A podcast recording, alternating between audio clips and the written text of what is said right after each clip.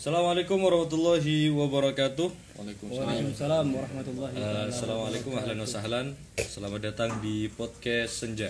Santri enakin. Ya, mungkin kurang kompak dari bintang tamu ya. Kalau saya bilang podcast Senja, santri Enakin aja. Bersama saya Abdurrahman Fahmi dan sahabat saya Ilham Bayhaki. Selama 30 menit ke depan kita akan ngobrol santai seputar tema yang sudah kita tentukan untuk minggu ini yakni milenial kritis membaca peluang menjadi produktif di era pandemi. Alhamdulillah telah hadir di tengah-tengah kita di studio bintang tamu bintang tamu hebat dari mantan kabinet BEM ya apa nama kabinetnya alumni dari kabinet BEM Mendagri. Mendagri Nama BEM-nya nama, Pak. nama angkatan Ya, BEM-nya BEM. Anda apa? Nggak ada. Oh, nggak ada. Saya Apa tidak dengar. Kabinet Perdaulatan. di- Kabinet Hah? Perdaulatan. Itu udah dari dulu. Kabinet Perdaulatan. kabinet perdaulatan dari dulu. Tahun Anda Tahun. Anda nggak ada? Iya. Oh ya udahlah, yang penting Ya ini kan para ini. apa namanya bintang tamu dari kabinet BEM 2019-2020 bisa diperkenalkan satu-satu? Ayo, Al-Fagir Muhammad Sobri, alumni BEM tahun 2019-2020, jabatan Al-Fagir yaitu pertama Menpesdm, kemudian di semester kedua dialokasikan ke Mendagri. Jadi saat ini alumni menja- eh, Al-Fagir menjadi alumni Badan Eksekutif Mahasiswa tahun 2019-2020. Baik, selanjutnya Assalamualaikum warahmatullahi wabarakatuh. Nama Al Fakir Mukarno. Mukarno aja? Mukarno aja. Mukarno bisa, Esos bisa juga. ya, salah. Mukarno. Al Fakir menjabat sebagai Menteri Olahraga Menpora. Baik, selanjutnya Al-Fakir sendiri perkenalkan nama Al-Fakir Muhammad Ramdan Febrian. Eh, Al-Fakir mantan ya, mantan sekarang udah mantan sekarang pergantian. Alumni. Oh, alumni. Kalau mantan itu lebih cenderung ke hal yang anu apa? Yang tengah yang mantan. terlalu tidak Oh enggak, alumni juga. terlalu tidak enak didengar. Wah, iya. Alumni. Di alumni ya. Terlalu tidak enak didengar. Tapi walaupun mantan biasanya ngangenin kalau mantan. Jadi kita semua ini alumni bukan mantan. Jadi eh, Al-Fakir menjabat sebagai Menteri Komunikasi dan Informasi. Tahun angkatan 2019-2020. Toyib, terima kasih. Sebelumnya saya ucapkan selamat datang di podcast kami. Sudah siap? Insya Allah. Sudah mandi? Kalau mandi sih belum. Alhamdulillah. Alhamdulillah Mungkin ada dalam perjalanan. Ah, Oke, sebagaimana yang sudah kita bahas tadi ya, sebagaimana yang kita ketahui bahwasanya tema pada sore hari ini adalah eh, milenial kritis. Selalu menjadi pembahasan yang menarik tentang tema milenial begitu Bang ya. Benar sekali. Nah, milenial selalu menjadi topik pembahasan yang menarik bahkan di setiap podcast kita selalu mengangkat tema tentang problematika milenial.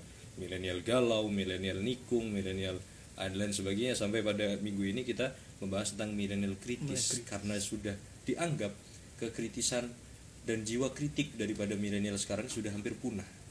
Karena banyak kita lihat eh, di masa pandemi seperti ini banyak membunuh mental dan jiwa kritik daripada milenial. Anda selaku mahasiswa-mahasiswa aktivis dari BEM ini Dalwa, bagaimana menyikapi daripada kelumpuhan atau keterbunuhan jiwa kritik dari mahasiswa yang Anda lihat khususnya di mahasiswa ini Dalwa. Kita lihat sudah hampir tujuh bulan ya. Sudah hampir tujuh bulan mereka di rumah, sudah hampir tujuh bulan sahabat-sahabat kita kuliah online di rumah, belajar online via Dalwa TV dan apa kiranya yang bisa Anda berikan sebagai saran dan pengalaman pribadi yang bisa Anda bagikan kepada mereka atau pandangan umum. Saya mulai dari Saudara Muhammad Sobri Caniago. Oke ya, kalau menurut Al-Fagir kalau secara pribadi gimana caranya kita agar menjadi lebih berkeinginan melihat hal yang seperti ini? Yaitu melihat suatu hal yang baru.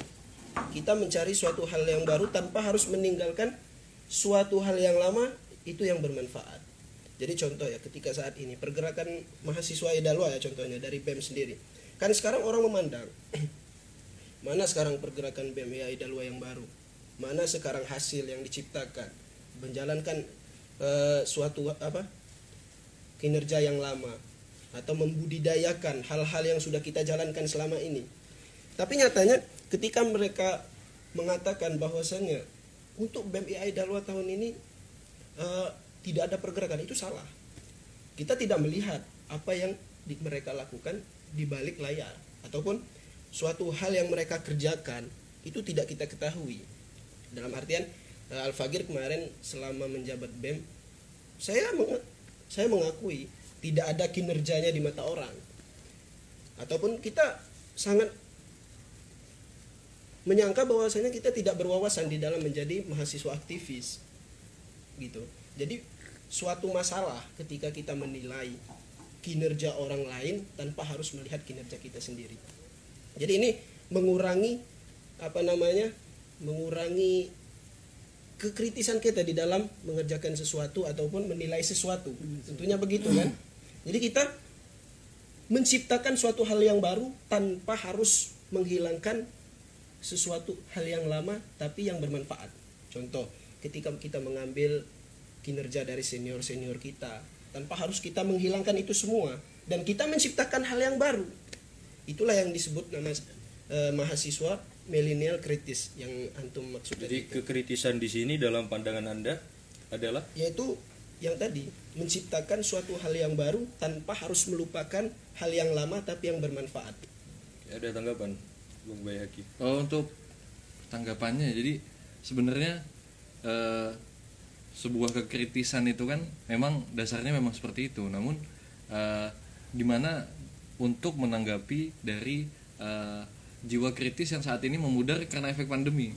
Mungkin kalau tidak ada pandemi semua akan mudah untuk melanjutkan hal-hal yang sudah ada di tahun-tahun sebelumnya atau untuk melanjut atau untuk membuat sesuatu yang baru. Tapi di tengah-tengah pandemi ini kan menjadi sebuah problematika. Dan itu bukan cuma di sini. Bahkan sekarang sepak bola nggak boleh. Nggak boleh.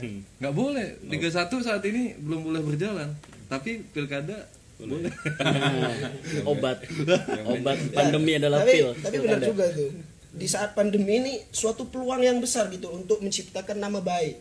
Contoh ya seperti kayak kita ini.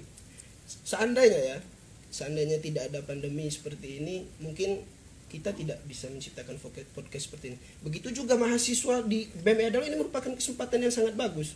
Mereka bisa memperkenalkan media mereka. media mem- memperlihatkan kinerja mereka di luar baik itu di dalam atau di luar dengan cara seperti ini menciptakan seminar webinar kan?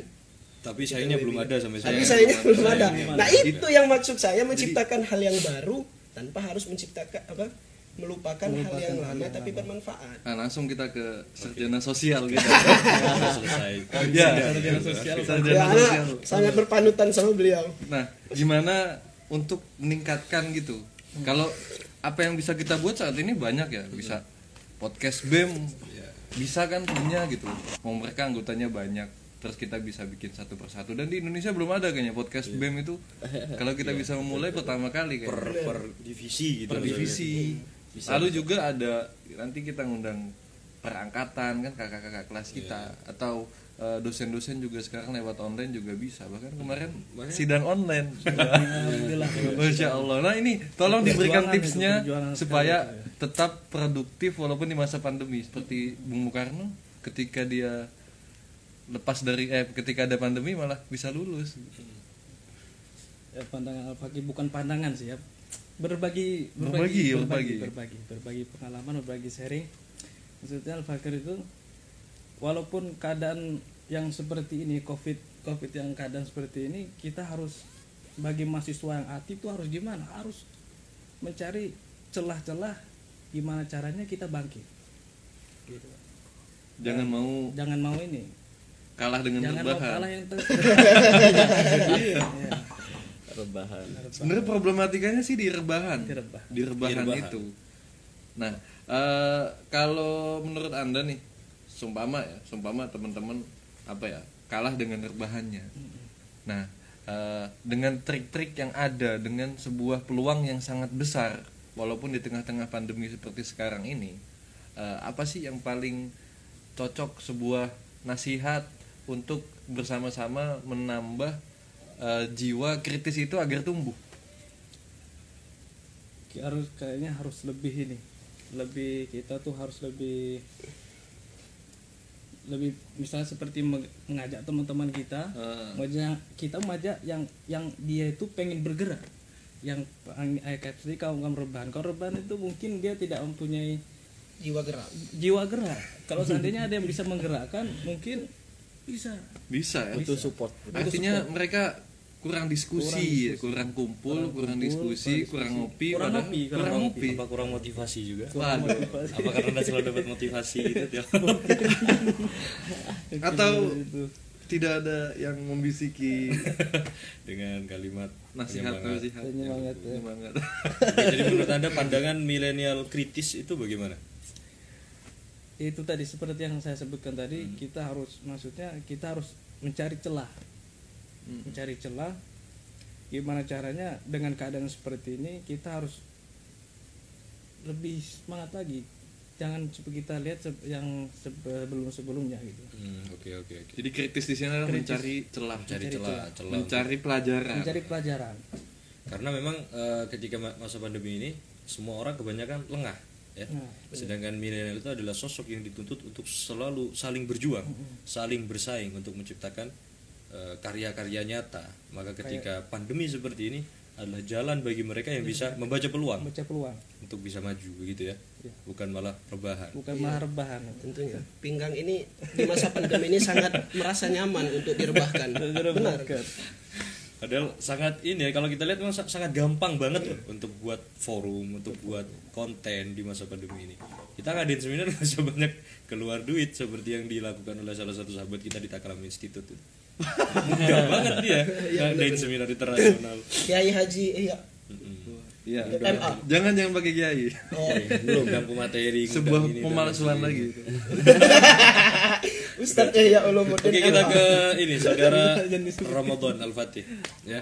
Tentang uh, mantan Menkominfo IAI Dalwa BEM 2019-2020 tentang pandangan anda seputar milenial kritis dan peluang membaca peluang uh, membaca ke- kemampuan membaca peluang di era pandemi seperti ini. Silakan. Ya, terima kasih atas waktunya kepada moderator Al Ustadz bukan Fahmi. moderator Eh, kita tuan rumah di sini. Kita sharing. Kita sharing ya. Anda tidak kami bukan pintu tidak bisa masuk sini. mungkin ini aduh baik baik baik. sidang-sidang Eh, forum-forum. sebenarnya menurut pandangan Al Fakir sebelum eh, apa ya mengajukan atau ber apa namanya berbaikan yang tepat. Sebenarnya ada dua permasalahan kita ini. Pertama satu karena tadi kita era pandemi jadi eh, susah untuk bergerak ya. Karena adanya social distancing stay at home harus di rumah. Jadi apa ya stay at home itu membuat sila anak-anak itu menjadi rebahan. Karena di rumah terus nggak boleh keluar kan? ini salah satu peraturan pemerintah mengenai PSBB kemudian yang kedua apa? Kita santri sekaligus mahasiswa biasanya ya karena kita pulang ke rumah itu sifat malas kita itu kembali. Karena ke habitat ibaratkan kalau apa ya? Kalau ibarat, ibarat ini ibarat kalau binatang kalau kembali itu akan kembali ke sif- sifat semulanya ya. Kumpul itu tidak kita tidak bisa pungkiri itu. Ketika kita pulang ke rumah pasti sifat malas kita akan timbul. Karena apa? Di rumah serba enak serba ada dan serba dilayani orang tua. Dua ini yang membuat kita susah untuk bergerak dan lebih suka rebahan. Nah untuk tadi penda- pendapat Al Fakir ya agar teman-teman semuanya bisa bangkit mungkin kan agar teman-teman bisa produktif karena di sini judulnya milenial kritis. kritis ya kritis agar menjadi eh, seorang yang produktif ya. Fakir pertama mungkin dilihat dari teman-teman aktivis yang lainnya ya. Ada juga dari teman kita saudara Ari Sandi ya. Kita sebutkan aja. Ya. kita melihat contoh-contoh dari teman-teman saja. Ari Sandi membuat sebuah majelis online. Jadi apa di sini? Di sini anak-anak ter- ternyata masih banyak pergerakan daripada aktivis yang lainnya yang alumni-alumni tahun 2019 2020.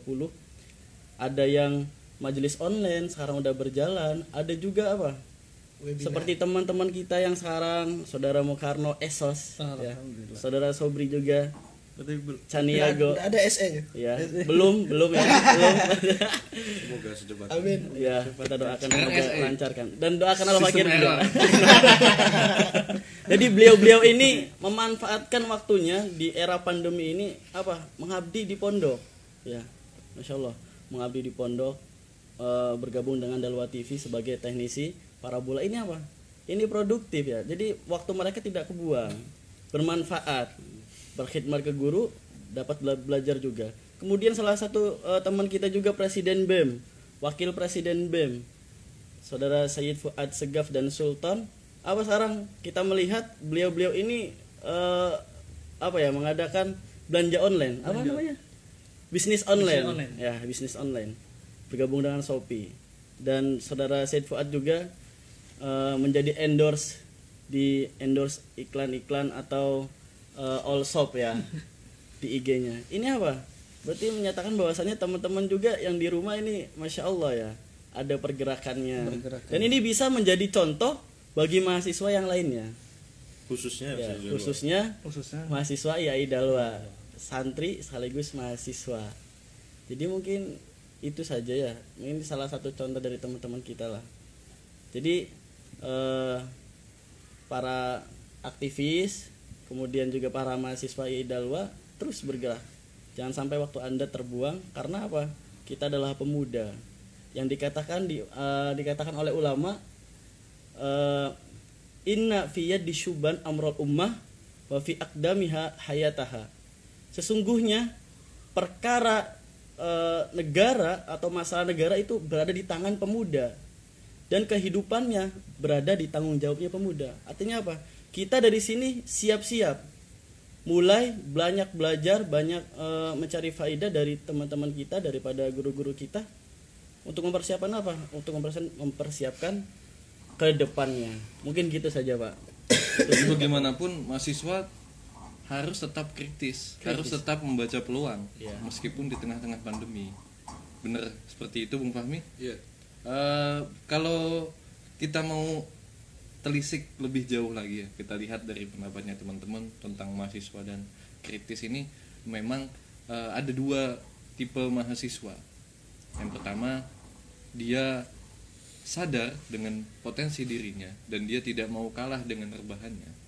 Yang kedua, dia tidak sadar baik dengan potensi yang dia miliki atau tidak sadar juga bahwa ternyata pandemi ini juga menyimpan banyak peluang di tengah-tengah kita.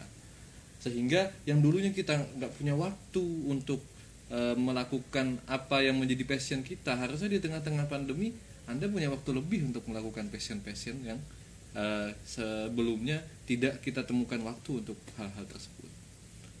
Hanya saja memang eh, kita mau pilih yang mana? Apakah kita mau masuk di golongan yang satu yang sangat positif yang sadar dengan potensi dirinya juga sadar dengan potensi bahwa pandemi ini merupakan sebuah tantangan bukan sebuah halangan. Dan yang kedua mereka yang tidak sadar dengan potensi dirinya dan juga tidak menyadari bahwa ternyata di balik pandemi ini ada banyak hikmah yang bisa kita petik. Nah, eh, kalau menurut anda sebagai sebagai apa nih?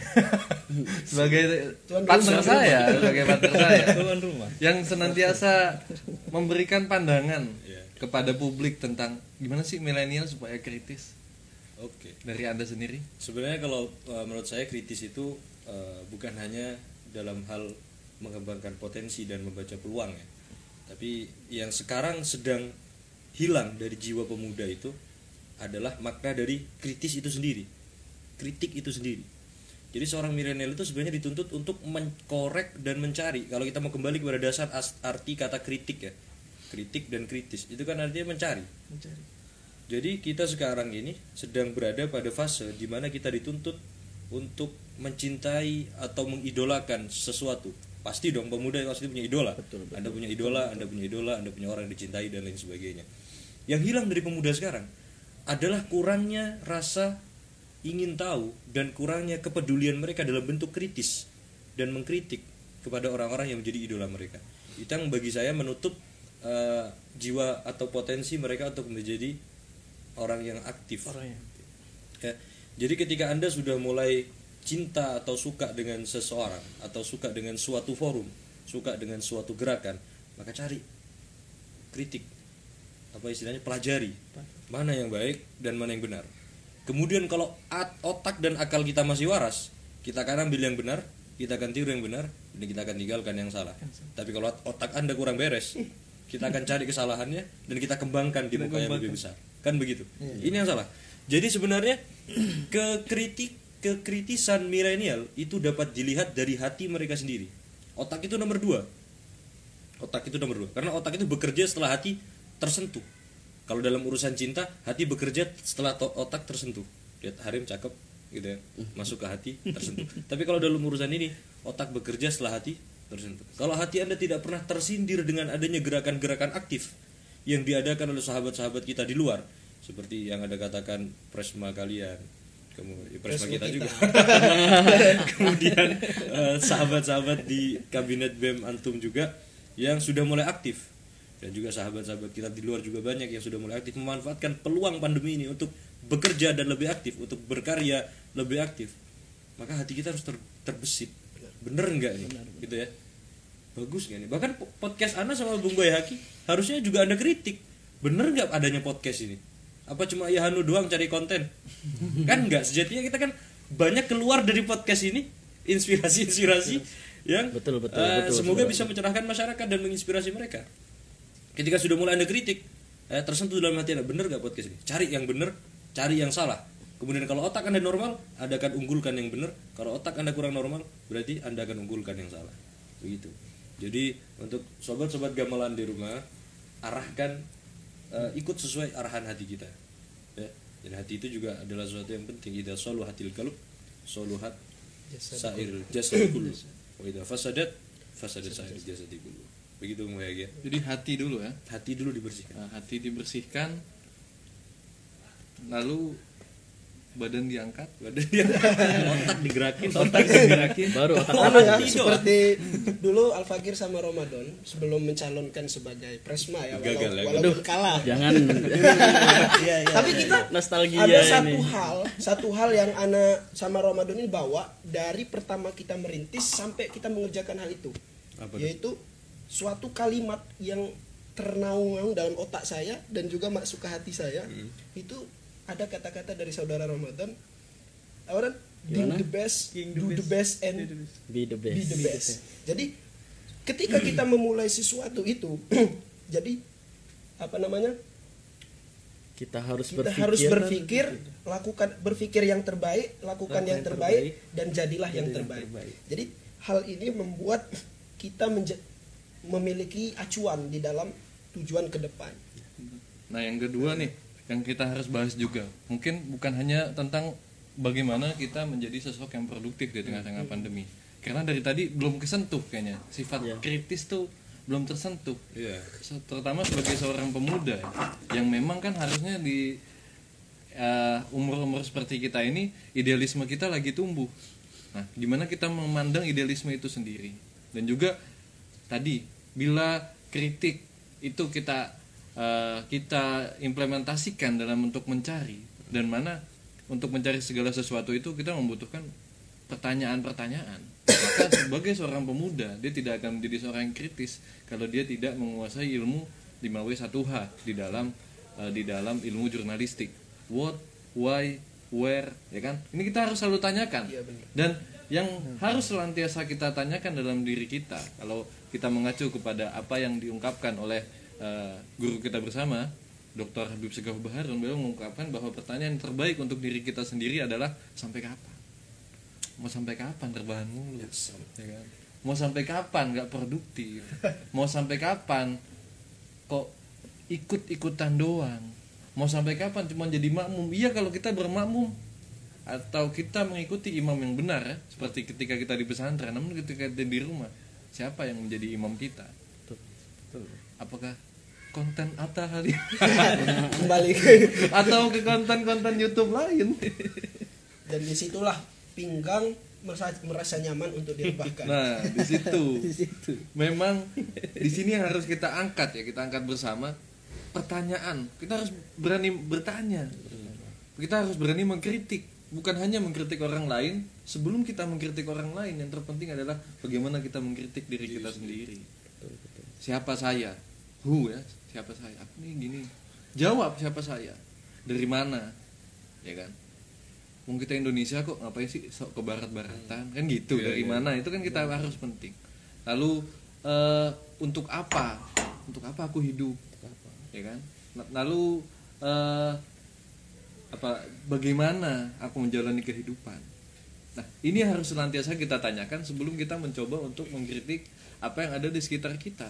Karena percuma kita pandai mengkritik orang lain tapi tidak pandai untuk mengkritik diri, sendiri, kita sendiri. introspeksi ya. bahkan disebutkan juga eh, setelah kita bisa mengkritik diri kita sendiri bisa setelah kita bisa mendapatkan uh, jawaban-jawaban dari pertanyaan yang kita kita ajukan ke dalam diri kita sendiri maka uh, setelah itu baru kita bisa merasakan hakikat dari ilmu pengetahuan. Yang tidak mungkin dicapai yang nggak mungkin didapat kalau kita tidak punya jiwa kritis. Kita nggak kita setiap lihat orang kita nggak mau gitu. Kita ngelihat orang sukses yang kita lihat hanya kesuksesannya saja.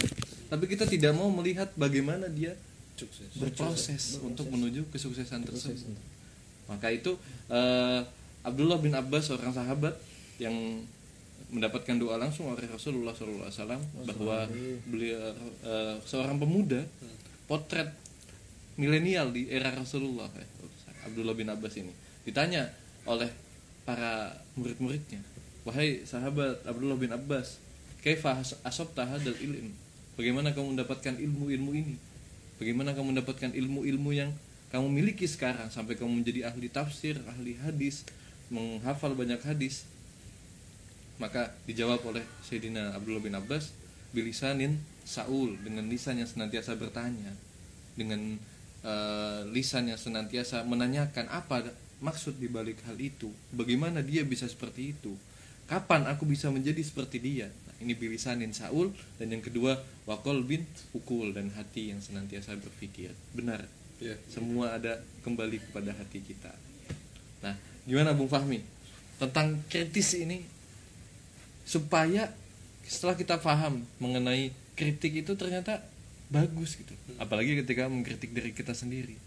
Nah bagaimana panduan untuk mengkritik orang lain supaya tidak kebablasan atau bahkan menyakiti hati orang lain. Karena nggak semua orang lain contoh ya Ana nanti kritik Ana sepuasnya Fadol gitu. Silahkan.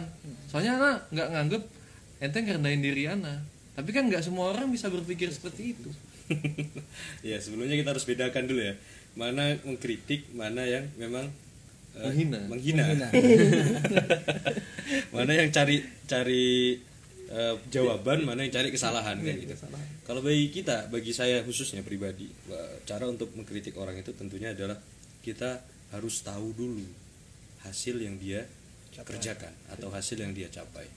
Kalau kita nggak bisa kalau kita nggak tahu hasil dari yang dia kerjakan atau hasil yang dia capai maka kita tidak punya hak untuk mengkritik. Saya pribadi dengan buku yang sudah saya tuliskan dan anda anda yang sudah membaca mungkin boleh mengkritik saya.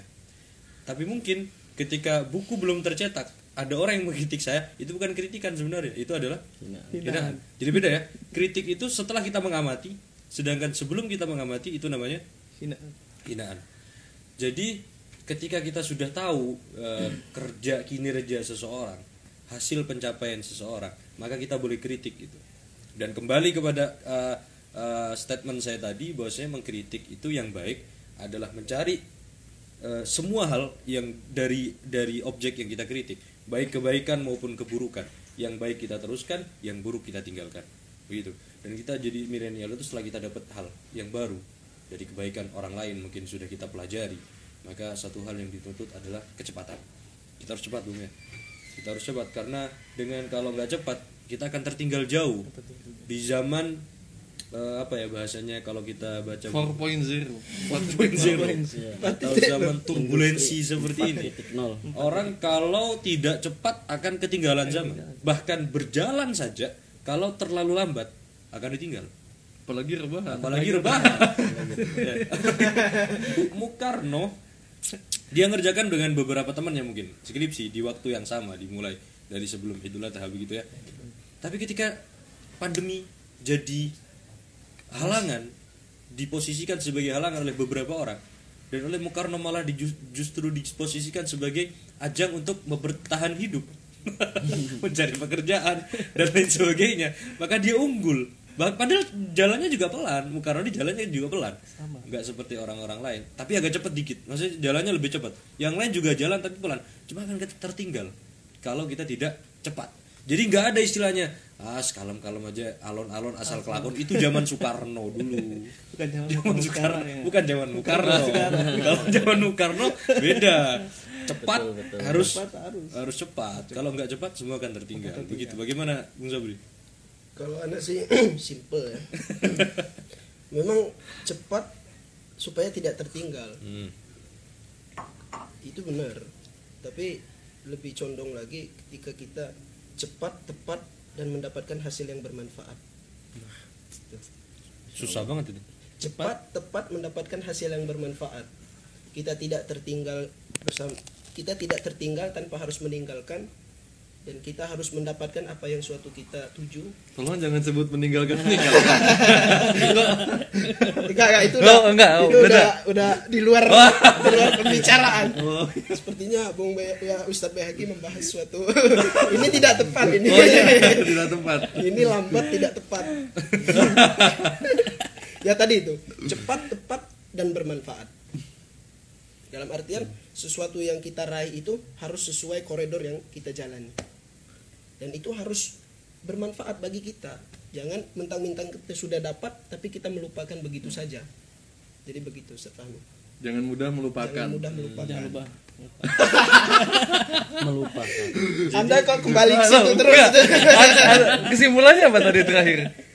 Ya, jangan melupakan suatu hal yang bermanfaat. Jangan melupakan Suatu hal yang bermanfaat. benar. benar Jadi sebagai pemuda juga poinnya jangan melupakan sesuatu yang sesuatu yang kan bermanfaat. sudah ber- banyak manfaat yang diberikan berarti kita tidak boleh melupakan Justru apa pun ses- sesuatu apa pun itu, baik itu baik buruknya kita jangan lupa. pemberian mungkin Nggak yang tahu sudah saya. Wah, oh udah udah Oh, iya. hadiah kita ke ini Bang Karno Karno Ilyas. Baik buruk. Baik buruk itu jangan di- jangan dilupakan ya. Heeh, baik buruknya. Baik mungkin buruk kalau buruk saya tidak setuju kalau anda eh, tidak melupakan keburukan orang. Harus mungkin itu dilupakan. selalu ada pak. Soalnya gini pak. Namanya hati itu sep- sep- seperti kayak gini. Kalau orang tergores itu pak pasti luka itu tidak bakal hilang. Seperti itu hati, hati seperti itu pak. Luka tidak hilang. Kalau anda tidak lihat dia anda tidak akan teringat. Iya. saya disengat lebah kemarin. Saya lupa sudah rasanya. Tapi kalau saya lihat maka akan teringat kembali bagaimana sakitnya sengat lebah mungkin kalau goresan dalam hati kalau nggak anda ingat pasti teringat itu pak. Berarti anda lihat terus? Karena sesuatu anda yang- tafak anda tanda anda terus? Ya karena sesuatu yang Mengingat sudah terus. Iya. tergores itu tidak akan tidak bakal bisa utuh seperti Iya benar. Iya, tiba-tiba beliau ini? Ini asas ya. saya tertarik. enggak satu. Jadi Tuhan menciptakan satu mulut dan dua tangan itu bukan tanpa tujuan. Jangan banyak mulut, jangan banyak bacot, langsung baku hantam. tapi tapi benar, sangat saya sangat eh, apa namanya tertarik untuk membahas pembahasan beliau tadi itu sesuatu yang ter- sudah tergores itu sangat sulit untuk dilupakan. Apakah antum pernah merasakan hal tersebut? ya ya mungkin Goresan itu apa ada goresan atau gimana? dia dibilang ada ya ada dibilang tidak ada ya tidak ada Nah di situ yang sebenarnya mungkin problem pemuda yang perlu kita eh, perbaiki juga bersama-sama ya. Ketika kita berani mengkritik, artinya kita juga harus siap dikritik. Siap dikritik. Ketika kita su- suatu ketika membuat hati orang lain sakit dan kita tahu betapa sakitnya rasa tersebut, maka sebagai pilihan yang bijak yang bijak adalah bukan kita balik menyakiti tapi bagaimana kita melupakan rasa sakit tersebut supaya tidak ada lagi rasa sakit yang tersebar di dunia ini. Cukup saya menjadi cukup orang saya terakhir terakhir yang merasakan rasa cukup sakit. saya yang merasakan Benar. betul. sakit ya sakit Sakit. apa contoh kalau mau berbagi contoh rasa sakit yang pernah alami. Sharing, dikeluarkan dari sebuah forum mungkin Itu sudah terlalu sakit. sudah sudah Enggak, enggak. cukup Pak. cukup sekali Tapi Sudah. Anda tetap memberikan kasih sayang dan cinta terhadap iya. yang menggoresi ya. yang harus- harus itu pak anda buktikan sekarang dengan ini ya pencapaian anda jadi teknisi Dalwa TV alhamdulillah Buktinya, buktinya apa? Mukarno yang paling pertama menyelesaikan skripsi dari semua golongan 2016. masya Allah Awaluman Kelas.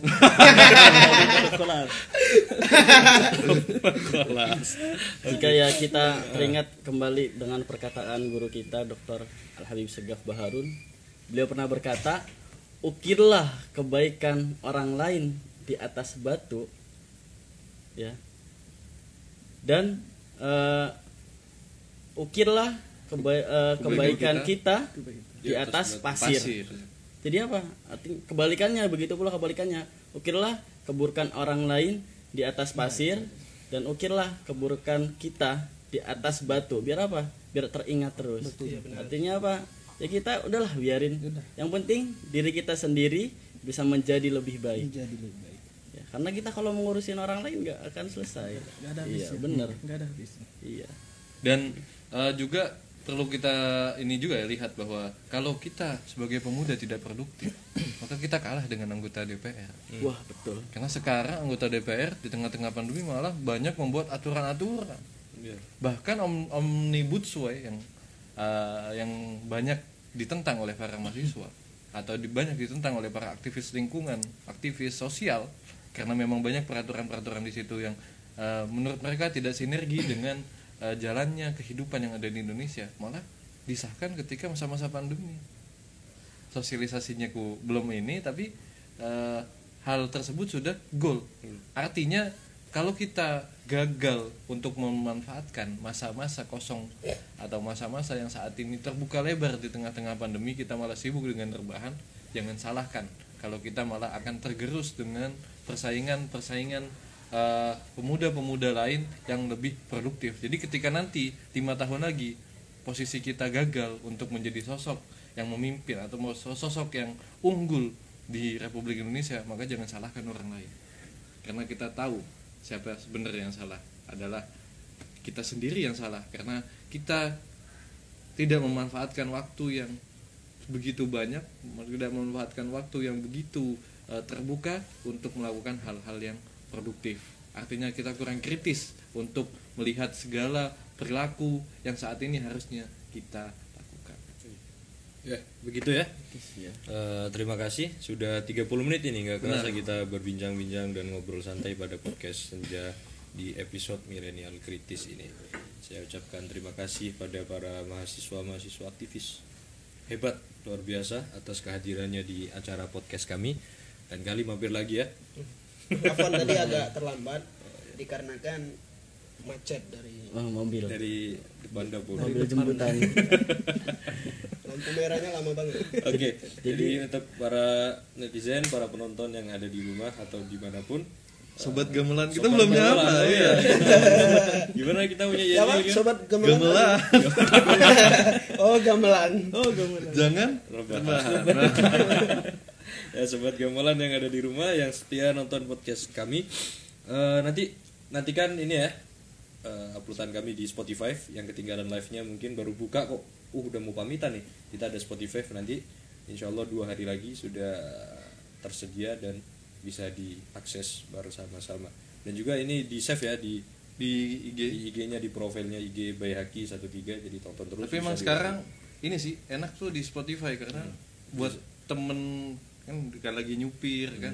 Kita biasa dulu nyalainnya radio kan? Iya. tapi kan radio ada jamnya nggak bisa di save nah sekarang tuh banyak memang artis ar- tokoh ya tokoh-tokoh publik itu diupload di Spotify, karena enak. Kalau YouTube kan kita buka YouTube mesti sambil buka YouTube. Ah, nggak bisa nggak bisa sambil minimize. nah tapi kalau ini Spotify itu bisa juga dan guru kita juga sekarang udah ada di Hmm, Spotify iya, ya. Ustadz Segaf Baharun ya tinggal diketik di situ taklim. Ustadz Segaf Baharun. Ada Spotify-nya. Ya jadi enak kajian-kajiannya itu eh, bisa kita dengerin sambil nyupir ya buat teman-teman yang di rumah sambil Rebahan. santai. Ya dibandingkan tidak ngapa-ngapain. Iya, tidak ngapa-ngapain. Tidak ngapain. tiktokan lihat profil instagram orang stalker mantan dan lain sebagainya. Jadi di zaman sekarang tuh nggak ada banget alasan untuk orang jadi bodoh tuh nggak ada. Ada. atau tanya ah eh, males nanya ke ustadz jauh? Nggak ada. Alasan jauh tuh nggak laku sekarang. Karena semua bisa diakses di HP kita. Internet. gitu ya. Apalagi banyak ustadz-ustadz juga sekarang bikin kajian online. Hmm. jadi kalau dulu ya kalau dulu ada yang dosa yang masih dimaafkan contoh eh, anda baru masuk Islam nggak bisa caranya sholat maka belum nggak nggak apa al-fatihah. Ya udah isi ganti al-fatihahnya dengan zikir atau berdiri seukuran eh, surat al-fatihah tersebut. Diperbolehkan kenapa? Baru masuk Islam. Nah sekarang kok ada mereka yang beranggapan "Ah, anda nggak tahu ini caranya sholat wajar sholat anda nggak sah. Kenapa? Anda nggak pernah belajar agama. Anda nggak pernah belajar tentang sholat. Anda nggak pernah mondok.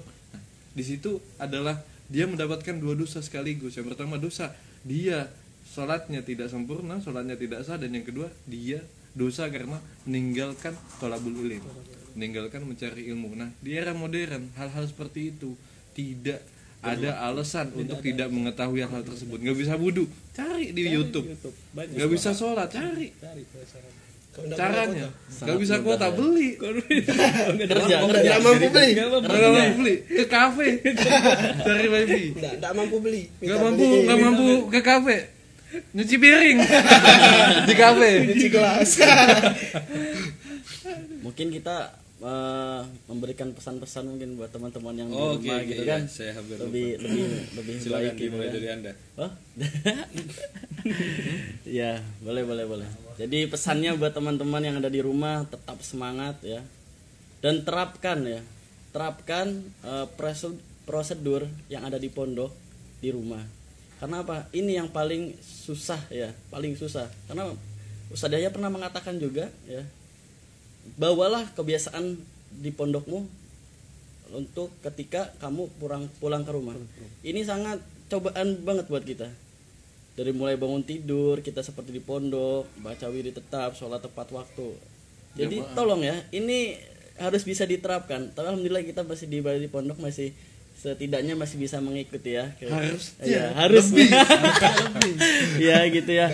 Teman-teman gitu ya, eh, terapkan yang ada di pondok. Kemudian eh, ini adalah fase masa COVID-19 banyak waktu di rumah. Eh, manfaatkan waktumu itu untuk eh, membuat catatan sejarah untuk dirimu sendiri. Lakukan yang terbaik dan berbaktilah kepada orang tua. Ini masa-masa yang paling enak. Banyak waktu ya. Kesempatan kamu udah sekarang udah berapa ya sekitar 3 4 bulan ya. Lebih Wah, beli. Ini tujuh bulan antum. Ya Allah masya Allah di berbakti sama orang tua ya. kalau punya anak tuh udah Oh ya, udah Teman-teman kita ada juga ya dari eh, apa? Angkatan kita BEM ada yang sudah mendahului ya Dan kita. saya tidak terima banget akan hal itu. Kok bisa bisanya sudah dia sudah mendahului kita sudah berumah tangga ya. Masya Allah saat barakallahu lakum. Bisa. Aduh ini sangat masya Allah ya. ya bang Karno gimana? Mungkin dari pesan Al Fakir harus selalu semangat optimis. Pada intinya satu harus positive thinking. Harus positif mungkin itu. Itu.